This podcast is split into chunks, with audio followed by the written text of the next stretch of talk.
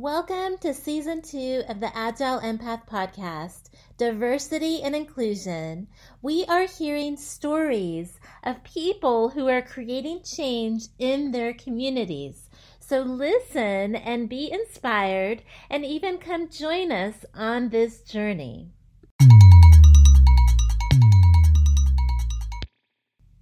Welcome to the Agile Empath Podcast. My name is Alexia Georgiou. I'm a coach and consultant. You can learn more about me at theresilientpathway.com and reach me directly, Alexia at theresilientpathway.com. That's A L E X I A at theresilientpathway.com. Welcome to episode one of season two on diversity and inclusion. Today, Ben Roberts, the founder of the Now What Collective, joins us. You can follow along at nowwhat2020.com to look at the website about the Now What Collective. Ben Roberts has been convening and hosting both in person and virtual conversations on a regular basis since March 2009 when he began leading a local weekly discussion salon. He specializes in making virtual events come alive, either as standalone events or in conjunction with in person gatherings. Ben has extensive experience adapting large group conversational processes such as World Cafe, open space technology, and appreciative inquiry to the virtual realm, as well as integrating in person and virtual formats with a single conversation, gathering, or engagement. He uses these processes to support collaboration, build communities of practice and purpose, and to host large scale conversations in service to the work being done across multiple dimensions of global systemic transformation.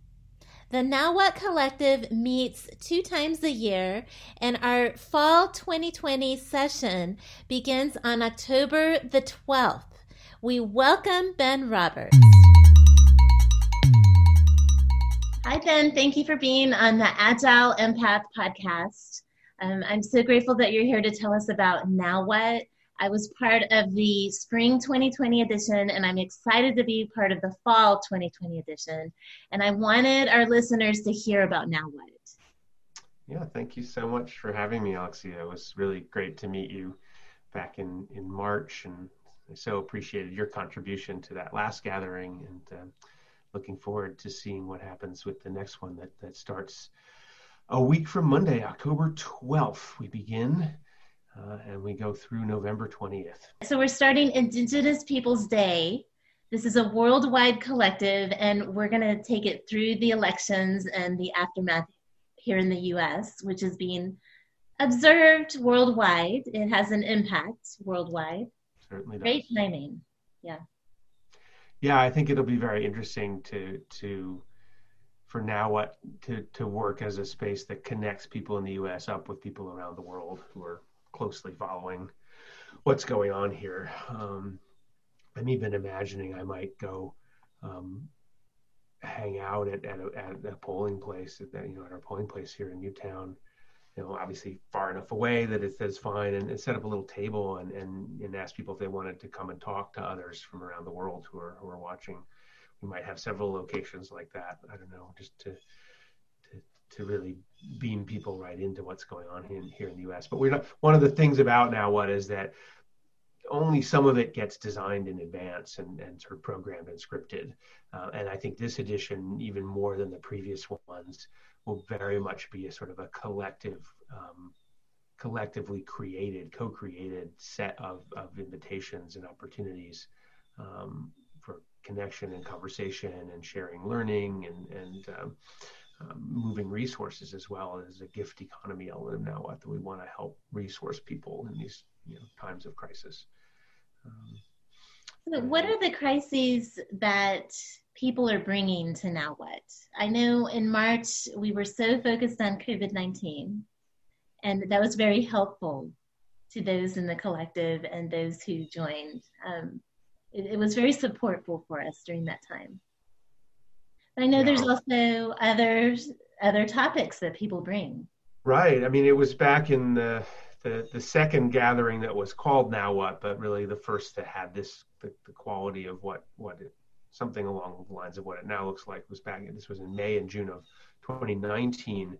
Um, that some of the participants collectively sort of described what we were doing as practicing the art of being fully human in a time of crisis. So at the you know in 20 in that point 2019, I think a lot of us were looking at um, you know things like the, the climate crisis or um, the the rising you know inequal economic inequality around the world and, and the degree to which so many people were struggling to to just survive and have basic needs met or to or to have lives that that that, that were meaningful to them in a, in a in a world that seemed you know so focused on on you know the shallow pursuit of consumerism and and um, you know uh,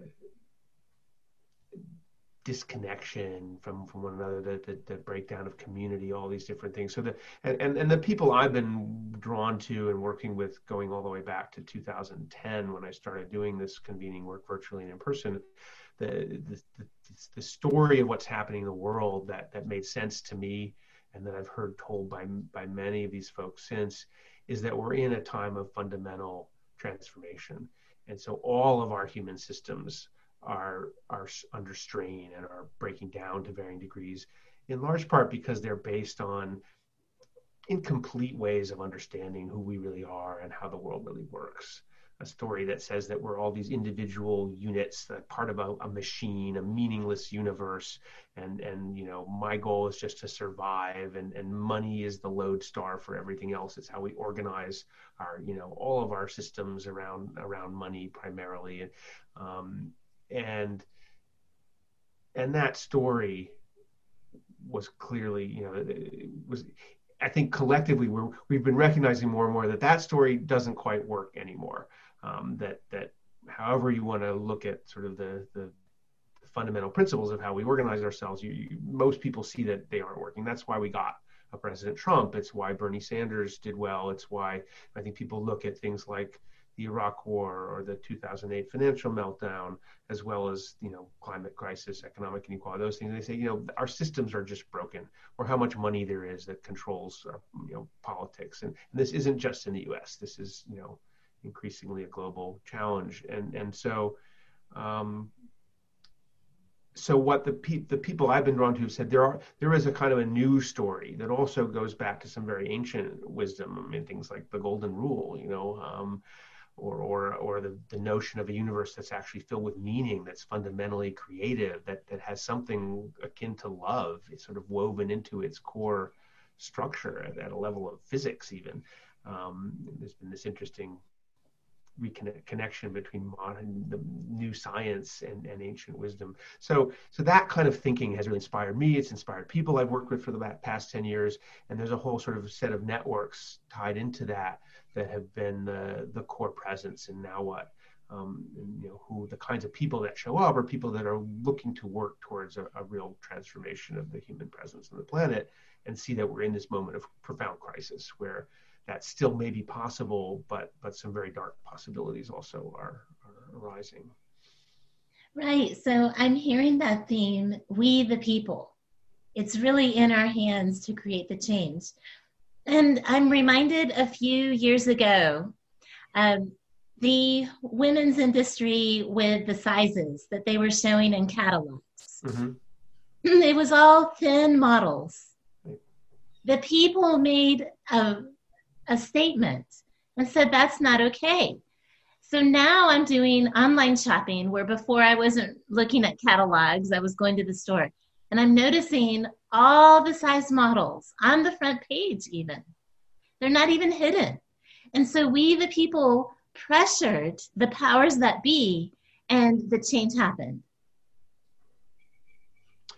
Absolutely. And, and you know, one of the things that that I've come to see, and that now what has been an interesting way to to make visible is just how many different things are going on, how many different people and groups and networks and organizations are you know taking some piece of this and, and working on it. Some way that they're saying you know our old paradigm for how we do things is is broken in certain ways it's missing certain things you know it has some toxic elements we need to get rid of and here's a better way to do it. Whether it's you know education or or you know business or medicine or government or how our organizations are structured and how we share power or how we use our new capacities with the internet to operate you know with with networks and without organizations per se and um, you know, all of these things that that they're you know, there's this in, incredible diversity. Nobody nobody could possibly even catalog it, although some have tried.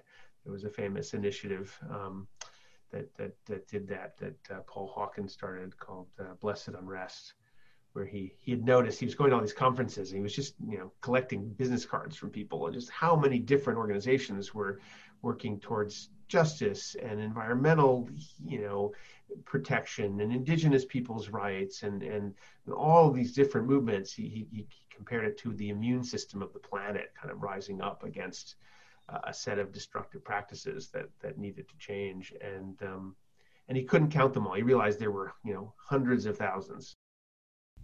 So now what is the impetus to continue this process to bring unity amongst all of these different projects that are happening to create change?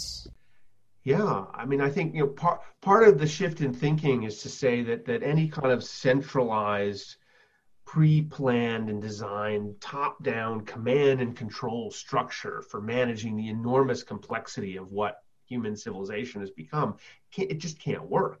We've reached sort of peak hierarchy, if you will, and, and you know hierarchies are valuable. They exist in nature. It's not that they're bad per se, but they have limits to how much you know they can control things. And so you have the illusion of control maybe in, in these systems, but but not the reality of it. And what you know what really is, is, is, part of the new model is that things are very highly distributed and, and very very complex so there's always at, at, any scale you can operate and you're, you're embedded in this much larger system because everything affects everything else you know?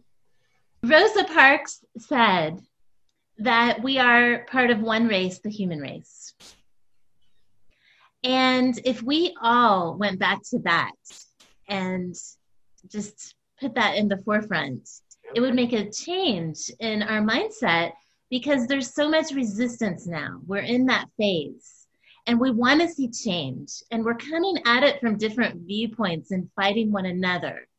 And I think we all want to see the same result, whether we can pinpoint it or not. And we need to stop fighting one another. Yeah, we all want to be, you know, happy, healthy, safe, free, nobody nobody wishes not to have that or you know the only reason they might not wish that on somebody else is because they they've bought into a story that says that that there's not enough to go around or you know, i mean there are a few sociopaths psychopaths but um, you know we do at that at that at that common level. We are all not only is it one human race but we're part of one larger sort of super organism of life on this planet. So you know we're every bit as much entwined with the oceans and the forests as we are with one another. And what we do to them we do to ourselves as well you know and the atmosphere. So um, you know that's another level of understanding our interconnectedness that that's part of you know what we embrace in now what. And um, and you know anybody's welcome to come and participate even if you don't necessarily um, agree with because because no nobody agrees with everybody on everything. I mean, that's another thing I've discovered in now what you know is that even people I, I think of as completely aligned with my beliefs, if I talk to them long enough, I'll find something they think that I you know they believe that I think is either dead wrong or maybe even crazy. You know, and does that mean that I want nothing to do with them and we can't collaborate? No. Um, I could tell the story of Jacob Hess, maybe that's got sort of a, an end line with that. Um, this was before Now but but um, at, at a conference of the National Coalition for Dialogue and Deliberation, which is a U.S. organization that that's kind of you know that whole field of how do you gather people in groups to have productive and generative and and um, even healing kinds of conversations and engagements with one another and to make decisions together to share power. That's what those this group is about, right? And and um, this was back in 20, 2014, I think, was this conference was before we, we could see the election coming, but it was before the election, and there was there was a strong push for transpartisanship, for saying we need to connect at a level beyond the the right versus left, Democrat, Republican, you know, polarity, not just bipartisan, which is those two parties kind of working together, but something that transcends that whole dynamic. And and so there was a whole pre-conference day devoted to that, which I wasn't a part of. But for that, they brought in a, a young man uh, from from Utah, a Mormon. Jacob Hess was his name. He had co-written a book with a liberal northeastern Jew, where they tried to connect and, and find common ground. And the, the book was called "You're Not as Crazy as I Thought You Were." but you're still wrong. That's great. Isn't that great? And it really kind of captured what the what the learning was from the whole exercise. Anyway, I, I wasn't part of that, but I met Jacob, um, and and there there was one point where where there was a conversation that, that, that was kind of coming from a default liberal perspective and, and the people in the room didn't even notice. And i asked a question that kind of pointed it out. And i'm like you know is there anybody in this room who thinks of this cell as a conservative? And what did you think about what we just saw? And jacob piped up and said yeah thank you for asking because i thought it made us look mean and stupid. And um, you know, so there was that bit of connection in the room that happened. And then the next day uh, is the last day of the conference, and I'm in line for lunch with a colleague, uh, Tom Atlee, one of my mentors. And he, Jacob, comes up and says, "Hey, can I have lunch with you?" And we said, "Sure." And so we we sit down, we're eating, and we get into a conversation. He asked he asked us about climate change. He said, "You know, how bad do you think it is?" And and I said, because he said, because I don't really think that I'm not concerned about that. I don't see that as a real issue. And I said, well, I, I think it's a very, very serious issue. I think we have maybe 10 years to completely transform our energy system and, and stop putting carbon into the atmosphere and actually start sucking it out in different ways, or we will destroy the life support systems on this planet. 90% of all species could go extinct. It's, it's really bad. And Jacob sort of thought about it for a second. He said, wow, you know, that's kind of an end time story. And we tell end time stories too. And, and um, but then Tom says, yeah, but in yours, like when the end times come, aren't you like raptured to some other place? And he said, no, actually, we think that we'll have heaven on earth. And then Tom said, and the second coming, you know, does that have to be like Jesus in the flesh coming back as a single person, or could it be something like Christ consciousness infusing all of humanity? And Jacob thought about it, but he said, no, it could be that and, and Tom and I looked at each other and said, "Well, you know, your your vision of how we get to the world we want and what's possible is actually not different from ours." And um, and then the, the end of the conversation was that Jacob said, um, "Well, you know, I'm still not with you on climate change, but I do think that that you know I'm all about small scale organic farming, and I think Monsanto is the devil. So I'll work with you for that if you want."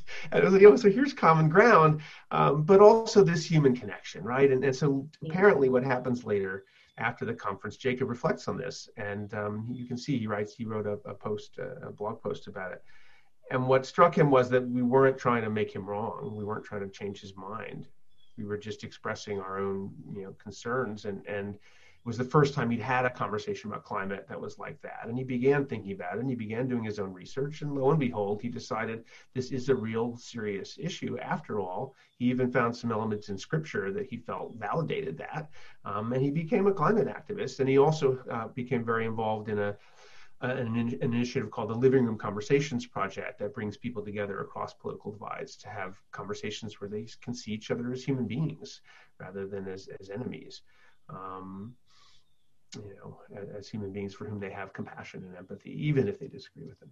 So, um, I've had fantasies that in now what we actually do some of that kind of bridging in in in our engagements. So far, we've pretty much been, you know, a cohort of two, you know, people aligned around a, a certain attitude towards, you know, things like our economic system and saying it needs radical change. And there's some people that would still call themselves capitalists that are part of it, but a lot of people that wouldn't. We haven't really kind of in, tried to engage people from across you know the chasm of, of perspectives. Um, but i would love to see that happen. And i think that, that we're going to need more and more of that in the wake of this election um, in the united states that, that regardless of what happens we're going to need healing and understanding uh, if we're going to avoid you know something akin to a civil war. That's my view. Right. Because if we're bringing about change for the world where we have such diversity and people think and believe differently. Um, and we need the people to rise up collectively to create that change in a positive way. But we do need to um, have the open space and everyone needs to be open to having conversations with one another and having that mindset and to focus just like you did um, with what do we have in common and where can we find that common ground? And finding those examples. And and most of us i think don't want bloodshed in the streets. We don't want to be afraid to to go out. And, and we also we also want to be able to work together towards something better than what we have now. And that's i think the real challenge. You know it's very easy to to, to just tear the system down. Um, and but but to build something new to replace it that's much harder. You know a few people can tear the whole thing down. They can gum up the works. They can just stop things from happening. It's already kind of crumbling on its own so it doesn't really need people to to help it that much. Um, but a few people can't create a whole new energy infrastructure, right? We all have to buy into that as a as a collective task to a large degree, um, and that's just one small example. You know, a symptom as much as a cause of of the deeper challenges we face. I think. So people come with their projects also intact and join Now What and gain support. Can you tell us some about that? Because that's really encouraging. Yeah. Um, there's this notion of a gift economy. I had um, one of the groups I, I, first worked with 10 years ago when I when I began doing this this kind of convening and gathering and hosting is uh, an initiative called the Pachamama Alliance that that um, does a lot of work with um, indigenous people in Ecuador and, and also has run a series of symposia all around the world on this notion of a of a change, you know, change in the story and, and the, the, basic way we think about ourselves and our relationship to each other and the planet. Anyway, I was sitting down for dinner with the, one of the founders of that um, group, Bill Twist, and and he he went into this whole discussion about gift economies and said, you know, a lot of people think the the, the original economic system was barter. You know, I wanted something, I wanted a, you to help me fix my roof, I would give you a goat. Um, and he said, no, that's what anthropologists have discovered. That's not at all the case. Barter evolved later and was more of a way that people would create exchanges between different groups, right? But within your village, within your community you use what's called the gift economy. And this is fundamentally how we've learned to operate, which is that if my roof needs fixing, everybody comes and, and you know helps me build a new roof. If if I go out and you know and and catch uh, you know uh, a wildebeest and bring it back, we share the meat. You know, it, it's it's all everyone is giving what they can, um, and, and, and there's also a collective sense of if somebody's not, you know, holding up their own weight, well, they're, you know, the community knows how to get that message to them and, and, and, you know, encourage them to say, look, you're part of this. Because if you're, if you're thrown out of your community, well, that's, you know, you're, you're dead. So we have this innate desire to be generous, and to give our gifts. And in fact, you know, there's that's how you got some of the greatest status and security in those societies. The more generous, the more you gave away, the more you knew that people would take care of you if you were in need. And so that's the philosophy. When I first heard that, I was just it, it really blew my mind. I loved the notion that, that that there's an example of a really different story about who we are, right? And this is this is how we're how we're encoded you know not necessarily like the only thing. We're also encoded clearly to be violent and angry and to, to, to fight and defend and be fearful. But but we do when we feel safe and secure we want to be generous. We want to care for and support one another. And so the experiment in now what is can we create a, you know can, are we willing to trust each other can we create a container where we show up and we just say, you know, I'm going to give my gifts, even to, to strangers, um, even to people I may disagree with, but I'm going to trust that if I show up and I'm generous, I'll also receive gifts as well. And even the giving is a gift to me. You know, getting to give my gifts is often the thing people most want. Um, is what I've, I've learned in a lot of conversations about this. So um, we gather money and distribute that in lots of ways, um, but we're also working on on gathering and sharing other kinds of resources. I mean, even something as simple as as your you know your ability to share a story with your network is can be a very powerful thing. You know, um, but also people have skills, they have time. some of us. Um, so the the vision is that you come with a project, and we, and we certainly have helped a lot of projects to to to move forward and launch. But you, the, the, we're creating a space that's very fertile for anybody who comes in with work that is grounded in this this sense of our all being interconnected, of of of wanting to create healing, of wanting to create you know a better world for all of us, not just me versus you. Um, that if you come from that place and you have work you're doing that embodies that, that you'll be nourished. Your work will be nourished. Um, and uh, probably one of the best so far, the maybe our number one example of that is an initiative called Climate Change and Consciousness that um, was a, started as a conference that happened in April of 2019, and and now what was kind of born in collaboration with with that conference and the organizer of that lead organizer Stephanie Mines and she had a vision that this wasn't just going to be a conference, that there was going to be a whole network and community and set of initiatives that would emerge out of that that would be supported. And um, and now what?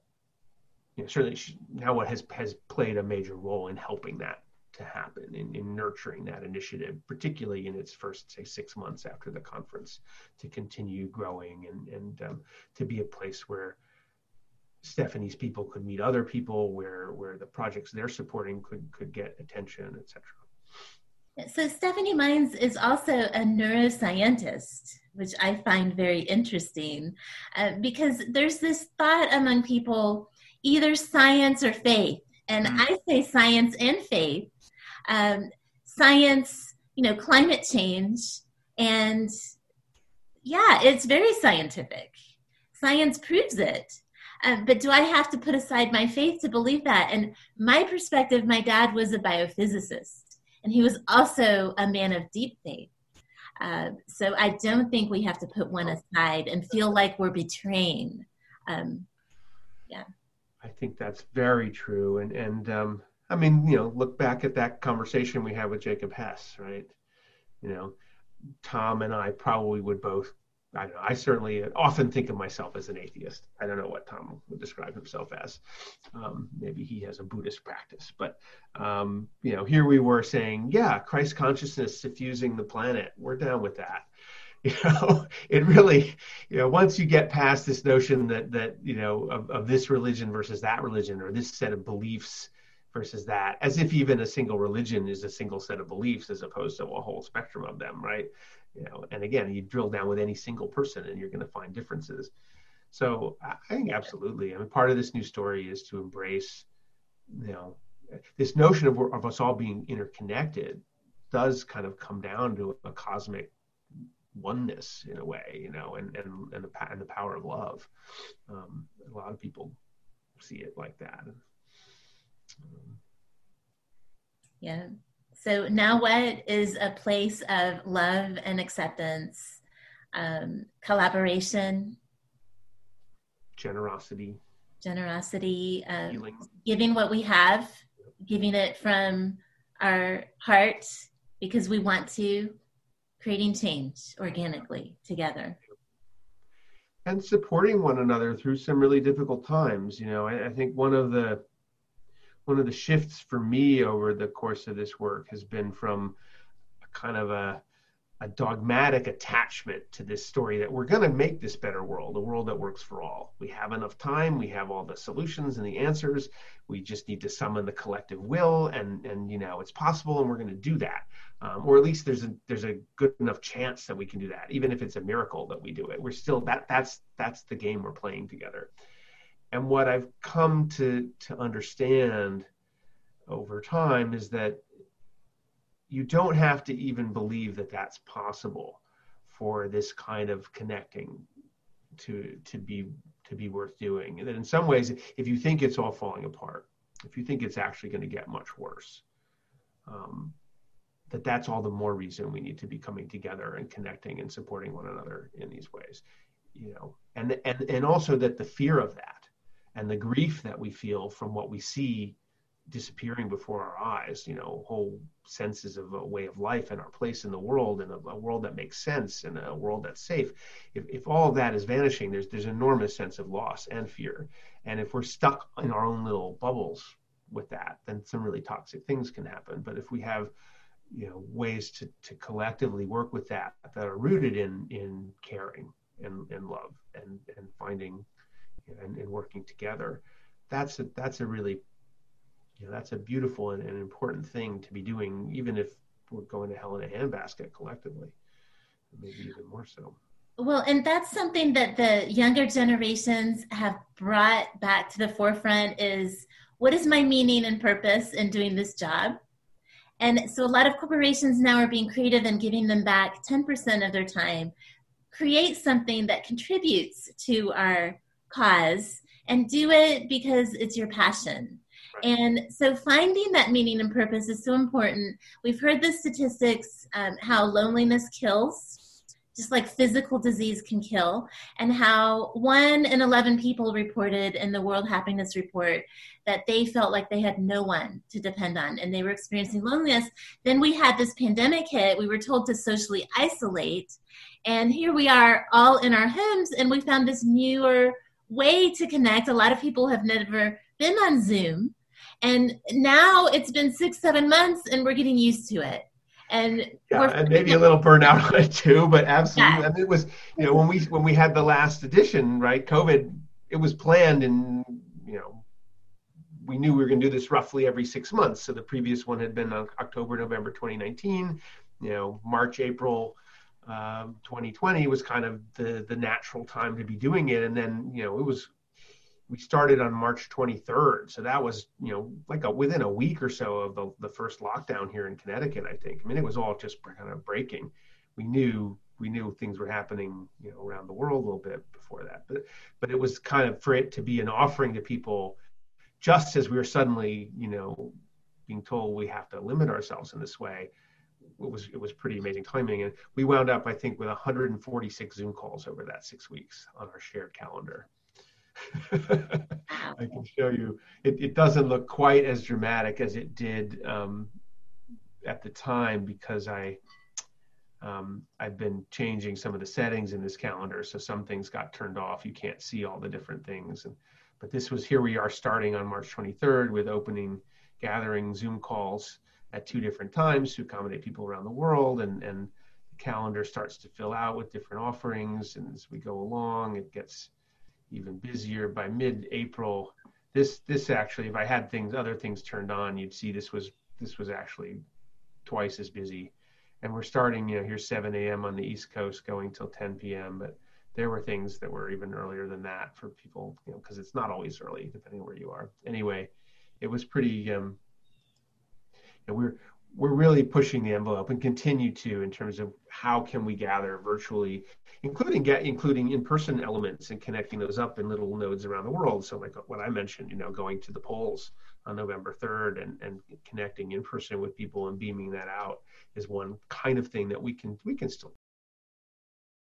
um, i'd love to i have this vision you know if you just imagine what a real cafe is like with a busy one, right? And you got all these tables. But imagine that everybody there also actually wants to connect with everybody else there. So you're moving around from table to table and you're kind of self-organizing on the fly with what are we talking about or what are we doing? maybe over here we're singing songs and over here we're making art and you know, over here we're plotting some, you know, a business we want to start. It can be any of that. It's all going on at the same time in all these different little pockets, and you can move around among it. That's kind of the the vision I have for it. It hasn't quite happened yet. So I'm hoping we'll see more of that this time around.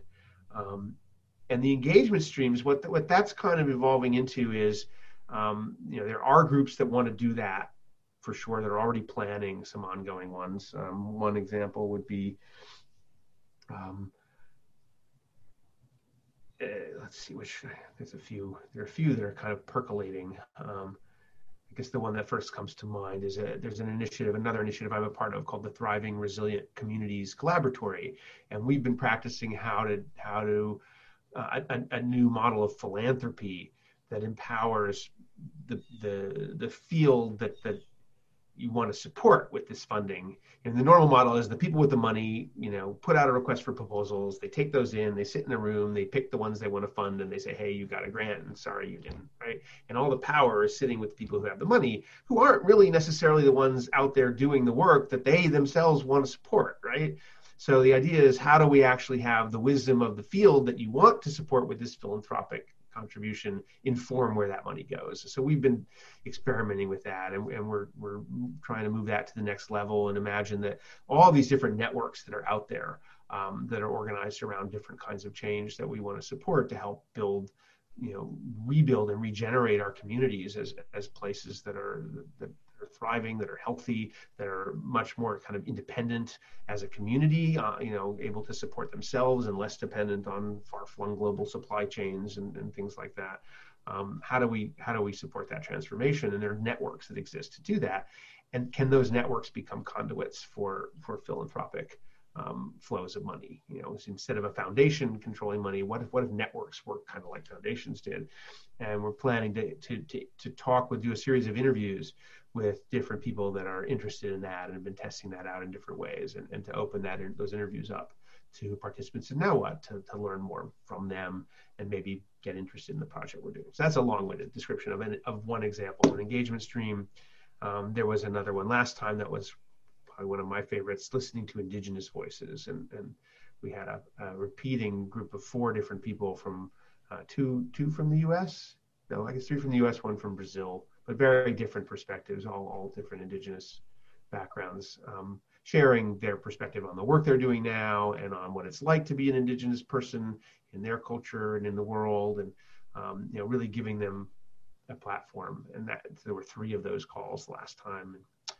Um, anyway, so so the last time around we had a bunch of these kind of pre-designed ahead of time, and this time it's not quite coming together that that quickly or that in that focused way.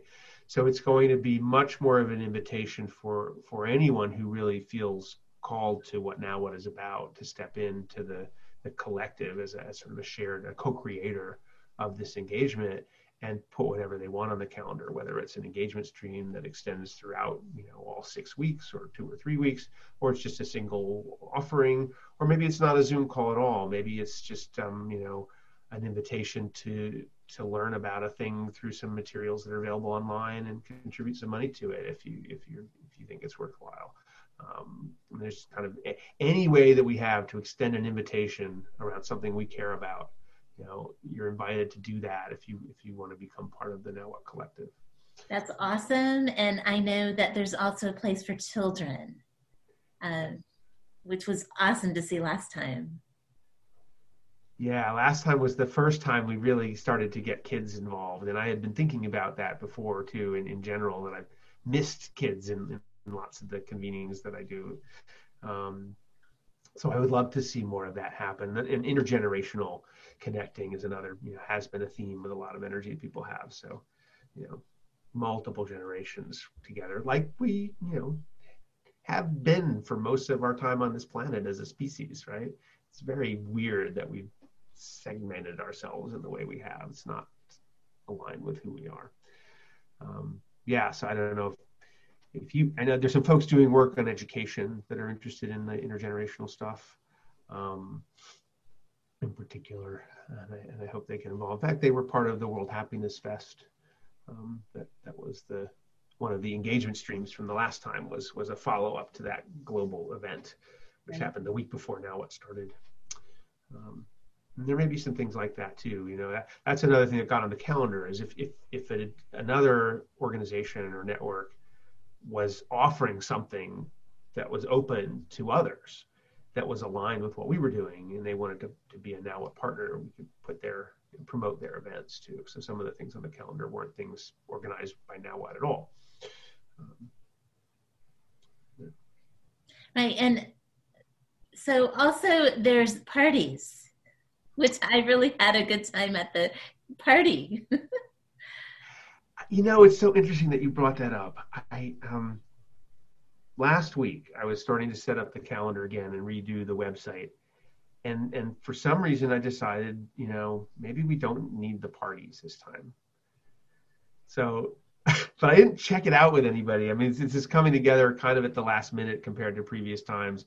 I had another big piece of work supporting some ocean scientists that just wrapped up two days ago, and, and it, it just wasn't able to do as much sort of collective organizing because of that. So you you really liked the parties. I, yeah, we had weekly we had the cafes and we had the parties, and I, I, I don't know. I just had this thought, Alexia, that that this isn't the time for for partying. It's just too heavy and serious. But maybe that's crazy.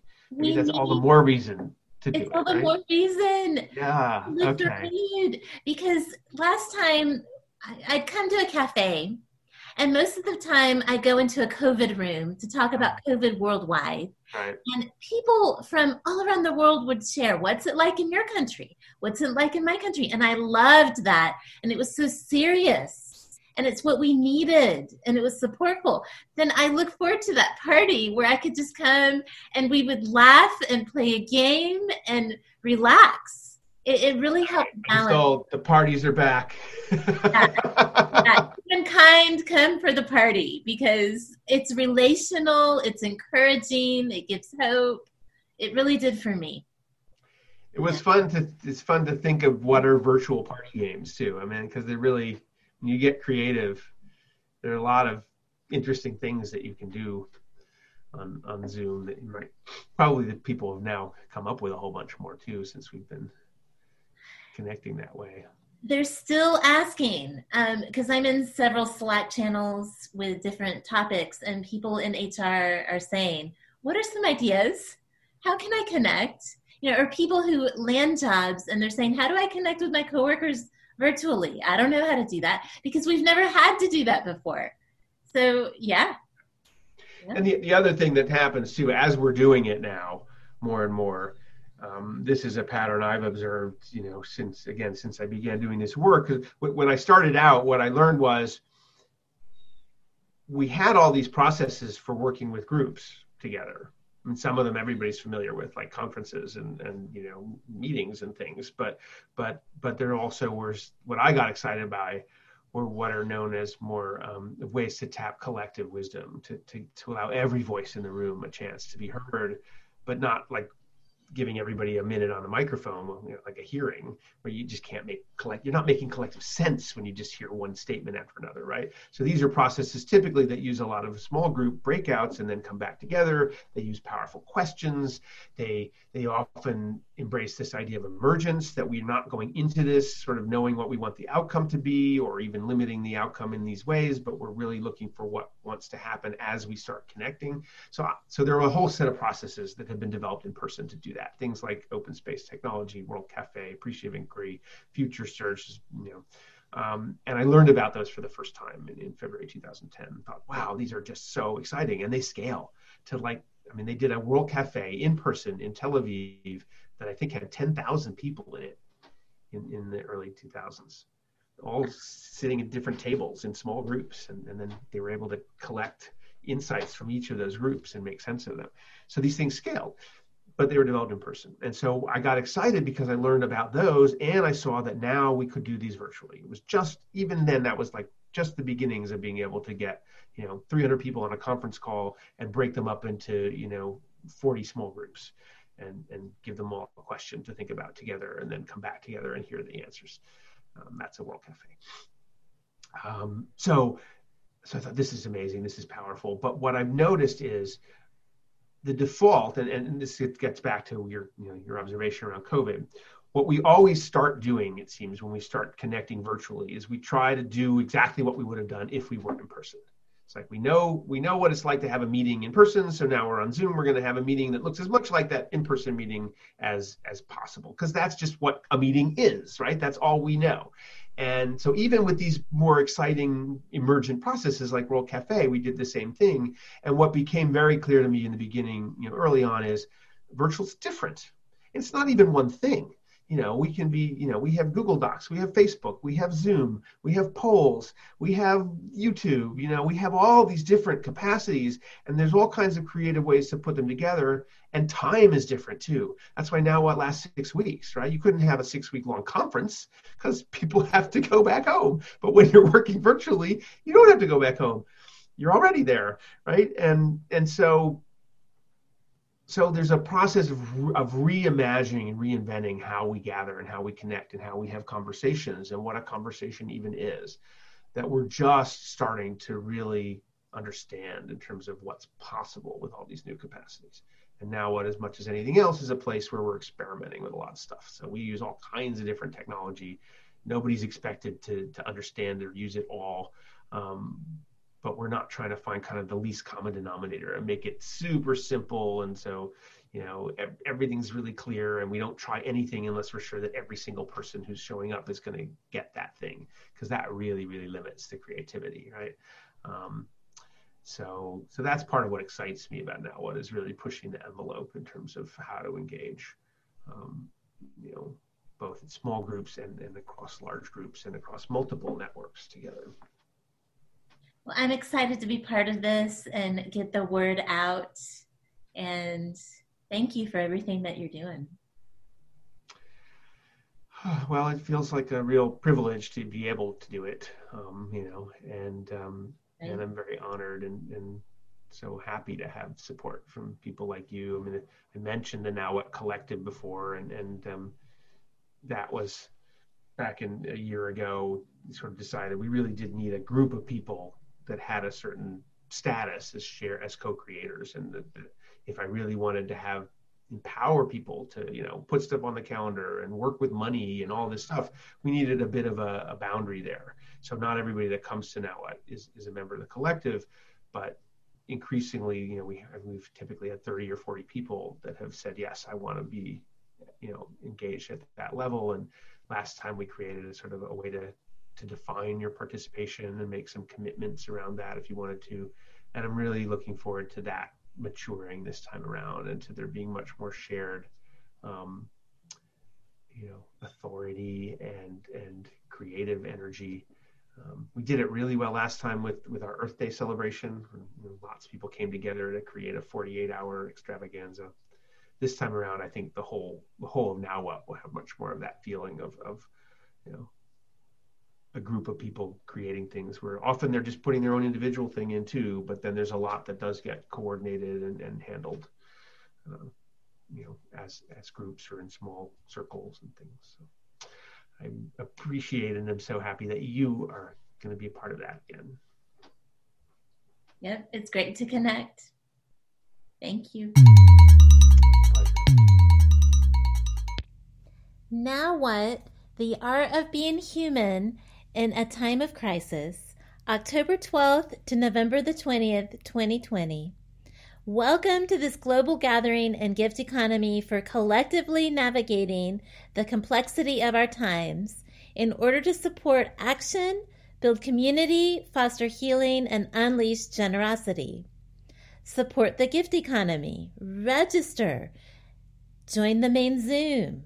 Get some call information. Get started.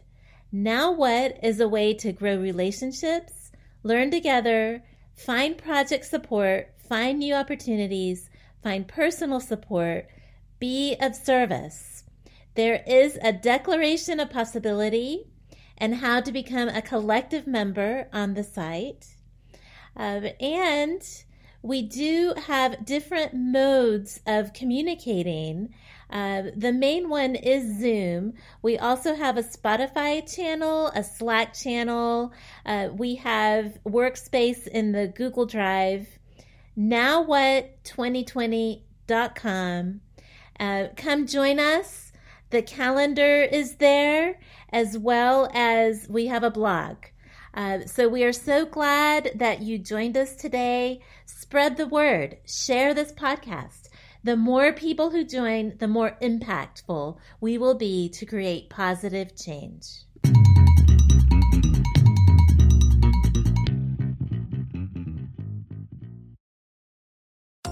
You know what this is? A commercial? Right, and you know what that means. Time for a snack? Wrong. I want you to do some heart healthy exercise. Yes, you! Try some seated leg extensions right now. Just lift each leg up and extend it straight, one at a time, six to eight times. I can do that.